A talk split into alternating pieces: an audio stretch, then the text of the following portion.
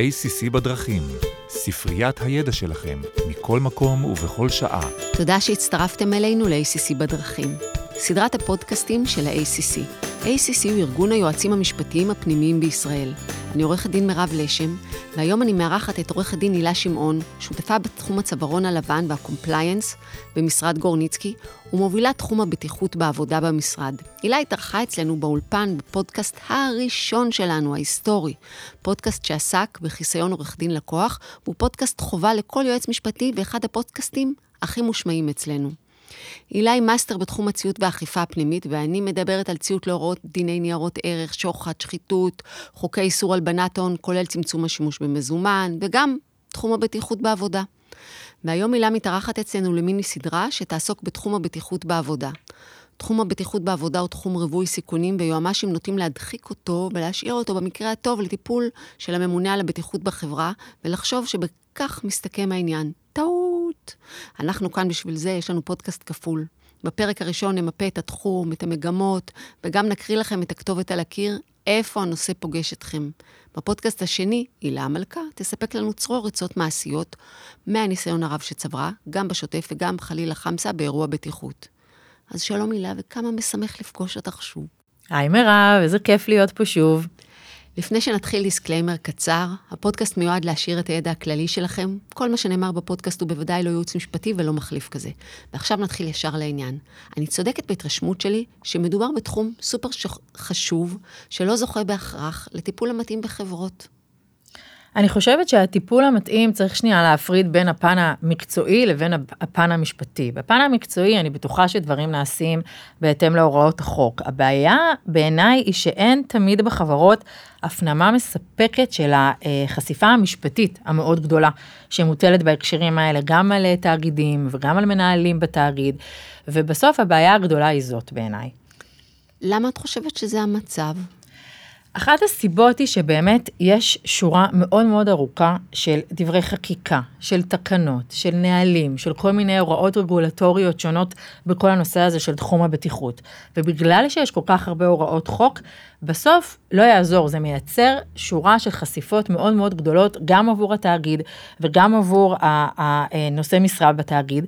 שהתאגיד לא, הוא לא תמיד ער לזה בפעילות היומיומית. כלומר, יכול להיות שברמה המקצועית את יודעת, יהיה לך מעקה בטיחות ויהיו הנחיות אה, ללכת עם קסדה והכל בסדר, אבל בסוף, כשאת מבינה שההשלכות הן לא רק על הפועל הספציפי שנמצא עכשיו באתר, אלא הן הרבה יותר רחבות מזה, והן עולות למעלה, גם ברמת התאגיד, גם ברמת נושאי המשרה, הפעולות שהתאגיד צריך לנקוט במצב הזה, הן שונות לגמרי, הן הרבה יותר רחבות.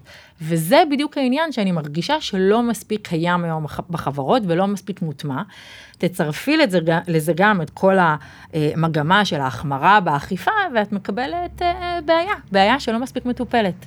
Hmm, אני חושבת שהצלחת לקבל את הקשב שלנו, כולם מוטרדים עכשיו. מה המגמה בתחום הזה, בתחום הענישה בשנים האחרונות? אה, אני חושבת שכל מי שנמצא בתחום הזה מרגיש מה שנקרא על בשרו מגמה של החמרה מאוד מאוד אה, ברורה, וזה בא לידי ביטוי בכל החזיתות, גם בחקיקה, גם בשטח. אנחנו רואים אה, עלייה דרמטית במספר צווי בטיחות והפסקת עבודה. אנחנו רואים שלילת, רישיון, שלילת רישיונות של קבלנים בגלל עבירות בטיחות.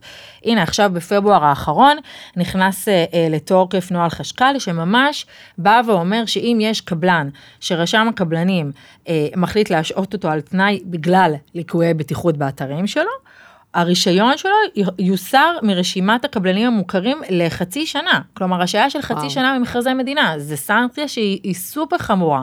שזה במקביל לסנקציות אה, שיכולות להיות בתחום הפלילי, שאנחנו מדברים על ענישה פלילית, ובתחום המינהלי, שתכף ניגע, ניגע בזה טיפה יותר.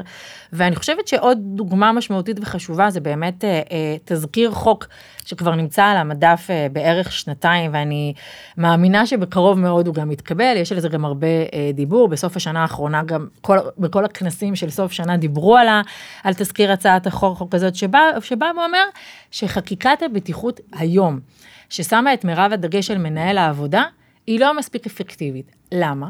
כי בסוף המחוקק בא ואומר, אני רוצה שמי שיש לו את היכולת, אה, מה שנקרא להכניס את היד לכיס ולהשקיע בבטיחות ולנקוט האמצעים שצריך לבטיחות, בסוף אנחנו מבינים שזה לא יהיה מנהל העבודה הספציפי שנמצא באתר, אלא מנהלי התאגיד. זה יכול להיות מזמין העבודה, זה יכול להיות אה, אה, מנכ"לים, נושא משרה בכירה והתאגיד כתאגיד. ולכן אומרים, אנחנו רוצים לשנות את כל מערך בעלי האחריות, את כל ה... ה, ה כל, כל מי שהוא בא לתפקיד בתרחיש הזה, ולהטיל אחריות על כולם. כלומר, היום אם קורה אירוע בטיחות, זה לא אותו מנהל עבודה במרכאות כפולות ומכופלות, אני אומרת הש"ג, אלא זה כבר עולה למעלה. זה עולה למנהלים בכירים בתאגיד, זה עולה לתאגיד עצמו, כשברור שיש השלכות להרשעות פליליות על אותם אנשים. ולכן התזכיר הזה בא, בא ואומר, אני רוצה עכשיו לשנות את כל מערך הכוחות הזה, אני רוצה להכניס לתוך ב, אה, אה, אה, אותם, אותם אנשים שיש להם אחריות, את מנהלי הפרויקטים, שהיום בכלל לא כתובים בחוק, את היזמים, את מזמיני העבודה, וברגע שהחוק הזה יתקבל, שהצעת החוק הזאת תתקבל, היא בוודאי תיצור שינוי מאוד מאוד גדול בכל העולם הזה של הבטיחות בעבודה. אז איפה זה פוגש את היועץ המשפטי בעצם? אז היועץ המשפטי הוא למעשה ה, ה, מה שנקרא הכתובת שצריך להבין את כל הדבר הזה, שצריך להבין את כל השינוי שקיים. וכתוצאה מזה לעשות את השינויים הנדרשים, או יותר נכון לומר, לנקוט את הפעולות המקדימות היום, לפני שחס ושלום קורה איזשהו אירוע או תאונת עבודה. ודבר ראשון, הוא צריך באמת להבין שהיום יכולה להיות מוטלת אחריות גם על התאגיד כתאגיד וגם על נושאי משרה בכירים ולכן הוא חייב כבר היום לנקוט גם זהירות רבה כמובן דבר ראשון כדי לשמור על ביטחון האנשים באתרים שזה באמת מה שנקרא הדבר הראשון במעלה בכל הסיפור הזה וכמובן בואו לא נהיה תמימים לצמצם גם את החשיפות המשפטיות שקיימות היום וקיימות בצורה מאוד ברורה.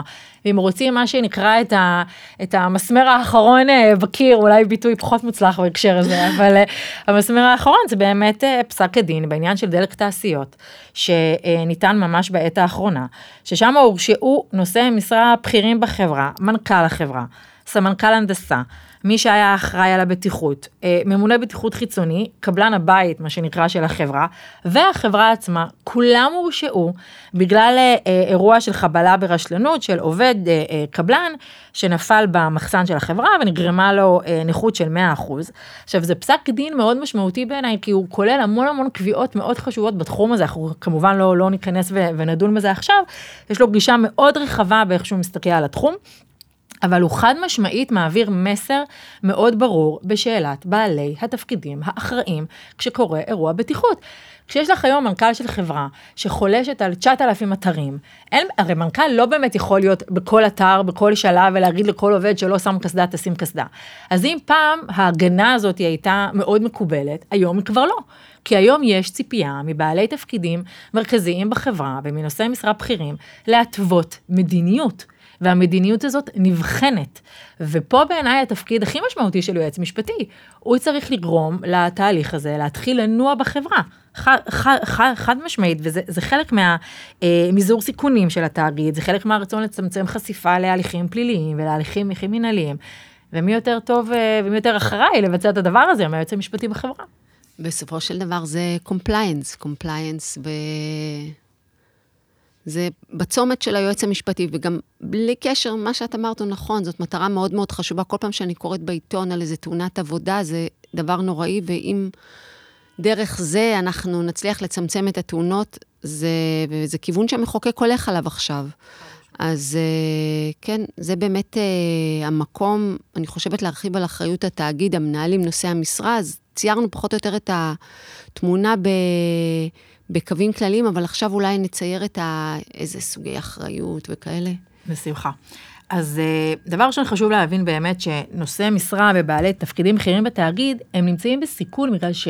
בסוף, רוב עבירות הבטיחות בעבודה הן עבירות מסוג אה, אחריות קפידה. נחזיר אתכם לשנה א', דיני עונשין. אה, בסוף זה עבירות שהתביעה צריכה פשוט להוכיח את היסוד העובדתי. היא לא צריכה לבוא ולהראות אה, יסוד נפשי של מחשבה פלילית או של רשלנות. once קרה האירוע, קרה האירוע. הנטל עכשיו עובר עליך, אותו נושא משרה, מתהפך הנטל, מה שנקרא, והוא צריך לבוא ולהראות שהוא לא ידע על העבירה. ושהוא נקט באמצעים סבירים כדי למנוע אותה. מה זה אמצעים סבירים, מה זה אומר, תכף נגיע לזה, תכף נדבר על זה, כי זה באמת טיפה יותר מורכב, אבל צריך להבין שהחשיפה היא כבר לא ברמה, כלומר, אם פעם היית אומר, טוב, אז אני אעשה מעקה, ואני אשים קסדה, ואני אדאג להרמה בגובה X ובגובה Y, ואני אדאג שכל מי שמגיע אליי לאתר עבר את כל, את כל ההדרכות, חד משמעית, צריך לעשות את זה, זה חשוב, זה הוראות החוק, אבל היום אנחנו נמצאים במקום שאי אפשר להסתפק רק בזה, זה כבר לא מספיק. והחשיפות, שוב, מעבר לחשיפות ברמה הפלילית, יש לנו גם חשיפות בפן המינהלי, שזה יכול להיות אה, עיצומים כספיים, שגם התאגיד וגם נושאי משרה יכולים אה, אה, אה, לשאת בהם. זו סנקציה שהיא מאוד קלה להפעלה, מפקח עבודה יכול להסתפק בראיות מאוד מאוד גמישות בשביל לבוא ולהטיל עיצום כספי. ועם כמה שזה נשמע, נשמע לנו בסדר, עיצום כספי בקטנה, זה יכול להגיע לסכומים מאוד משמעותיים, במיוחד במצבים שזה הפרות נמשכות, או הפרות שחוזרות על עצמם, זה יכול להגיע לעיצומים מאוד מאוד כבדים, וזה בוודאי דבר שיועץ משפטי צריך לקחת את זה בחשבון. מעבר לזה, החוק היום בישראל מסמיך את רשם הקבלנים לבטל רישום של קבלן מפנקס הקבלנים, אם הוא ביצע שורה של עבירות בטיחות וכולי. כלומר, האחריות פה היא באמת אה, מאוד מאוד משמעותית.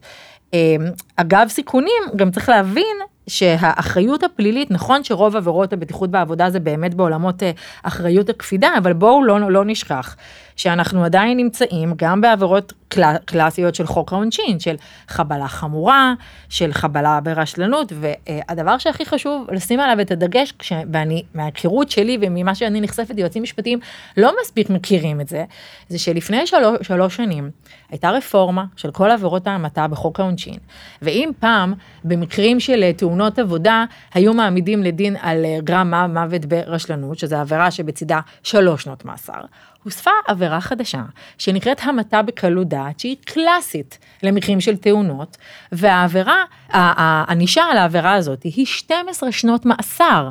שזה הבדל משמעותי. עכשיו פעם באמת לא היו אה, עבירות מספיק מתאימות, אה, אתם לא רואים, אני עושה אה, מרכאות עם הידיים, לא, לא היו מספיק עבירות מתאימות אה, לאירועים כאלה, כאלה של תאונות, ובאמת היו מעמידים לדין על גרם מוות, אבל המתה בקלות דעת זה קלאסי למקרים של תאונות. אני כבר מכירה מספר כתבי אישום שהוגשו בגין תאונות עבודה על המתה בקלות דעת, וזה עבירה, שוב, של 12 שנות מאסר בצידה. עכשיו, מאוד יכול להיות שעל רקע ההחמרה וההרתעה שדיברנו על זה, לא מן הנמנע שאנחנו באמת נראה יותר ויותר מקרים, שגם נושאי משרה בכירים בתאגיד וגם התאגיד עצמו, יועמדו לדין על העבירה הזאת. אמ, וזה משהו שכמובן חייבים לקחת אותו בחשבון. וכשאני אומרת לקחת אותו בחשבון, זה אומר שבסוף אתם היום כיועצים משפטיים צריכים להבין שזה המאני טיים, לנקוט בכל הפעולות המקדימות האלה, גם כמובן כדי לצמצם את התאונות, ובמקביל לצמצם את החשיפה המשפטית של התאגיד ושל נושאי המשרה. את יכולה לעשות לנו סדר, אה, למפות את הסעיפים הרלוונטיים? אני מרגישה שיש איזה כזה זה הכל... עמימות. כן. אה, אז תראי, את לא, את לא מרגישה את זה סתם, זה בגלל שבאמת יש שורה מאוד מאוד מאוד ארוכה של חוקים ותקנות, גם סביב הנושא של שאלה, שאלת האחריות. ואם אנחנו נתחיל לעבור על כל הסעיפי החוק, אז פשוט תצטרכי לא להזמין יותר אף אחד ורק להזמין אותי. אז אני אעשה את זה מאוד מאוד מאוד בקצרה. אה, בגדול, מי שאחראי אה, לשמירה על הבטיחות של העובדים, לפי אה, אה, פקודת הבטיחות בעבודה, זה המעביד או תופס המפעל. כשאני אומרת מפעל זה לא חייב להיות רק מפעל, כולנו מבינים את זה, אה, זה יכול להיות בעל המפעל, אבל זה גם לא חייב להיות מישהו בפועל בעל המפעל, אלא גם מי שמנהל אותו. עכשיו, כשאנחנו מדברים על חברה או על ארגון, האחריות על הבטיחות חלה על כל אחד מהשותפים, המנהלים וכולי. עכשיו, סעיף 222 לפקודה מדבר על זה שאם התאגיד עבר עבירה, יראו כאחראי גם כל מנהל, שותף או פקיד אחראי באותו תאגיד, כמי שאחראי לביצוע העבירה. שוב, אני מחזירה אתכם, אלא אם כן הוא מוכיח שהעבירה נעברה שלא בידיעתו, ושננקטו על ידו אמצעים סבירים למניעתה. תכף נדבר על אותם אמצעים סבירים, שזה מה שנקרא גולה, גולת הכותרת פה. Uh, עכשיו חשוב להבין, כשאנחנו מסתכלים על סעיף 223 לפקודה, בשילוב תקנה 5 לתקנות הבטיחות בעבודה, היום מרכז כובד האחריות מונח על מנהל העבודה. מנהל העבודה חייב למלא את כל הוראות התקנות, הוא צריך להבטיח שכל עובד ימלא אחרי התקנות שנוגעות לעבודה שלו, אלא אם כן, כמובן החובה מוטלת במפורש של אה, מבצע הבנייה או על אדם, אדם, אדם אחר, אבל חשוב להבין, אם אין מנהל העבודה, האחריות מוטלת על uh, מבצע הבנייה. עכשיו, כמובן שיש גם סעיפי אחריות שחלים על העובדים עצמם, למשל שמירה על ציוד מגן אישי וכולי, וגם היום, למרות שהתזכיר עוד לא נכנס לתוקף, עדיין יש אחריות על מזמין העבודה. אם מזמין העבודה, לצורך העניין, לא יתקשר עם אה, קבלן ראשי אחד, אלא עם כמה קבלני משנה, ואף אחד מהם לא נטל על עצמו את האחריות כמבצע הבנייה, מי שיחשב כמבצע הבנייה לעניין הבטיחות זה מזמין העבודה. חייבים להבין את זה. עכשיו, בהקשר הזה, האחריות פה היא מאוד מאוד מאוד כבדה, ולכן חשוב מאוד באמת לנקוט בשורה של פעולות מקדימות, כדי שיוכלו למנוע, או לכל הפחות לצמצם, אה, את החשיפה של התאגידים. אני אומרת תמיד, ב, גם בכל הדברים של ממשל תאגידי, יש תמיד מישהו שלובש את החליפה, שהוא האחראי. אז כמו שאת מתארת את זה, זה באמת, לא יהיה ואקום, לא ייפול, לא ייפול בין הכיסאות, תמיד יהיה מישהו שאחראי, ואם לא נקבע, אז יש את הברירת מחדל. נכון. אוקיי. אני אגיד לך גם יותר מזה, אני חושבת שהדבר שקצת מפספסים פה, ולא עד הסוף, סוף סוף מבינים, בגלל שיש כל כך הרבה הוראות חוק ותקנות ספצ... הטכניות נקרא לזה, אוקיי? על איך אה, אה, מעמידים עגורן, ואיך את מפעילה מנוף, ואיך את קושרת זה, זה עולם משוגע שבאמת אנשי המקצוע שמתעסקים בזה, ממוני הבטיחות, האנשים באתר, הם תמיד ידעו יותר טוב מאיתנו. אוקיי? הם תמיד ידעו את זה יותר טוב, הם חיים את זה, הם נמצאים בשטח. מבחינת הדברים שצריך לעשות ב-day to day באתר, הם תמיד ידעו יותר טוב. הבעיה היא שהאנשים האלה, הם בסוף, הם לא העולם המשפטי, מה שנקרא, שיגן על התאגיד. הדברים שאני אומרת, הם לא במקום. ממש לא, הם בנוסף, אבל הם לא בנוסף סתם, זה לא בנוסף טוב, אני אעשה אקסטרה.